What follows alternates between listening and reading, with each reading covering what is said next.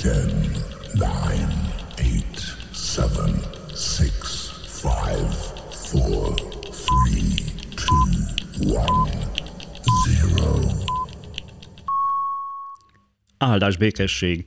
Kedves hallgatóink, szeretteink, testvéreink és barátaink! A Hazahoztál magyar nyelvű keresztjén missziós podcastünk adását halljátok Augsburgból.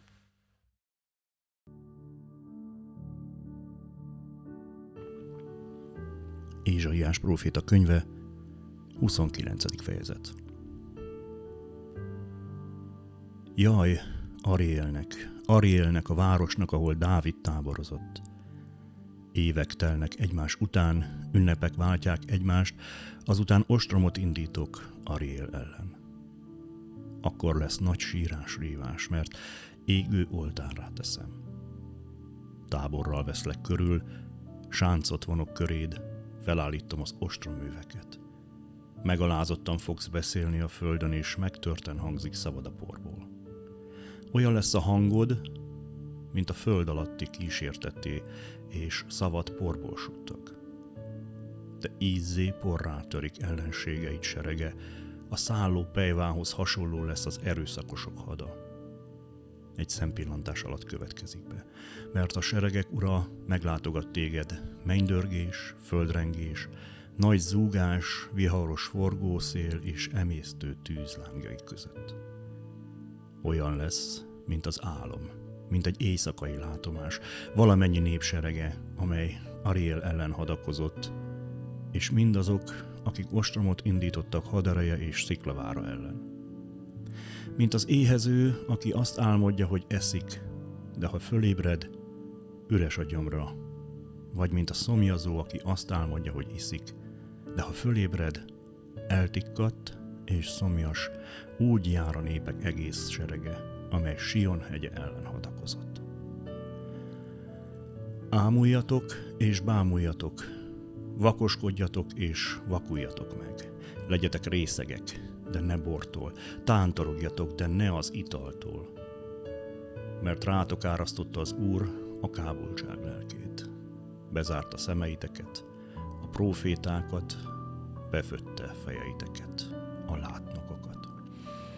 Olyan lett számotokra minden látomás, mint a lepecsételt irat szavai. Ha írás tudó ember kezébe adják, és azt mondják, olvasd el, ő azt válaszolja majd, nem tudom, mert le van pecsételve.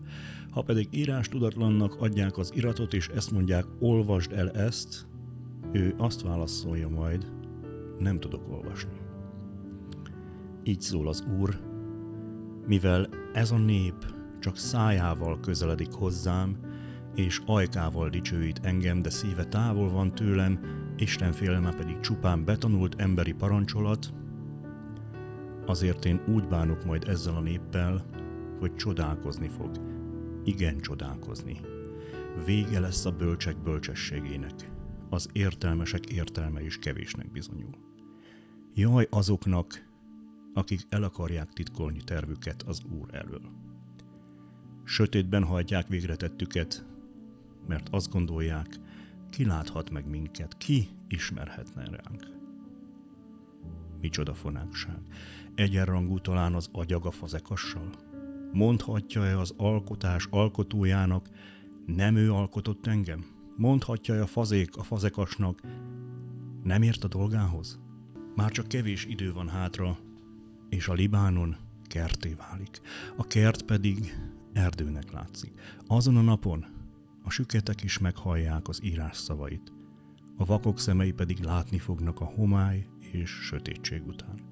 Újra örömüket lelik az alázatosak az úrban, a legszegényebbek is örvendezni fognak Izrael szentje előtt. Mert vége lesz a zsarnoknak, és elpusztul a csúfolódó. Kiírtják mindazokat, akiknek gonoszságon jár az eszük, akik védkesnek nyilvánítják az embert a peres ügyekben, és törbe ejtik azt, aki megmeri fedni őket a kapuban, és mindenféle ürügyjel megfosztják a jogától az igazat.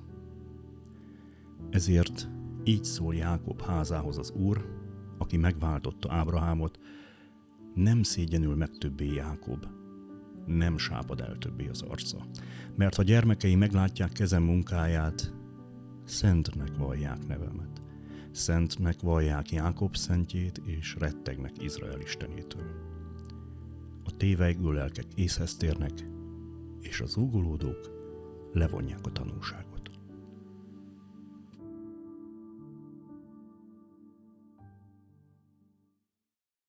Isten tegye áldottá az ő igényének hallgatását, szívünk befogadását és megtartását. Legyetek áldottak, teljetek meg a szeretettel, a békével és az élettel. Hallgassatok bennünket továbbra is, nyitott szívvel és lélekkel. Isten áldjon benneteket!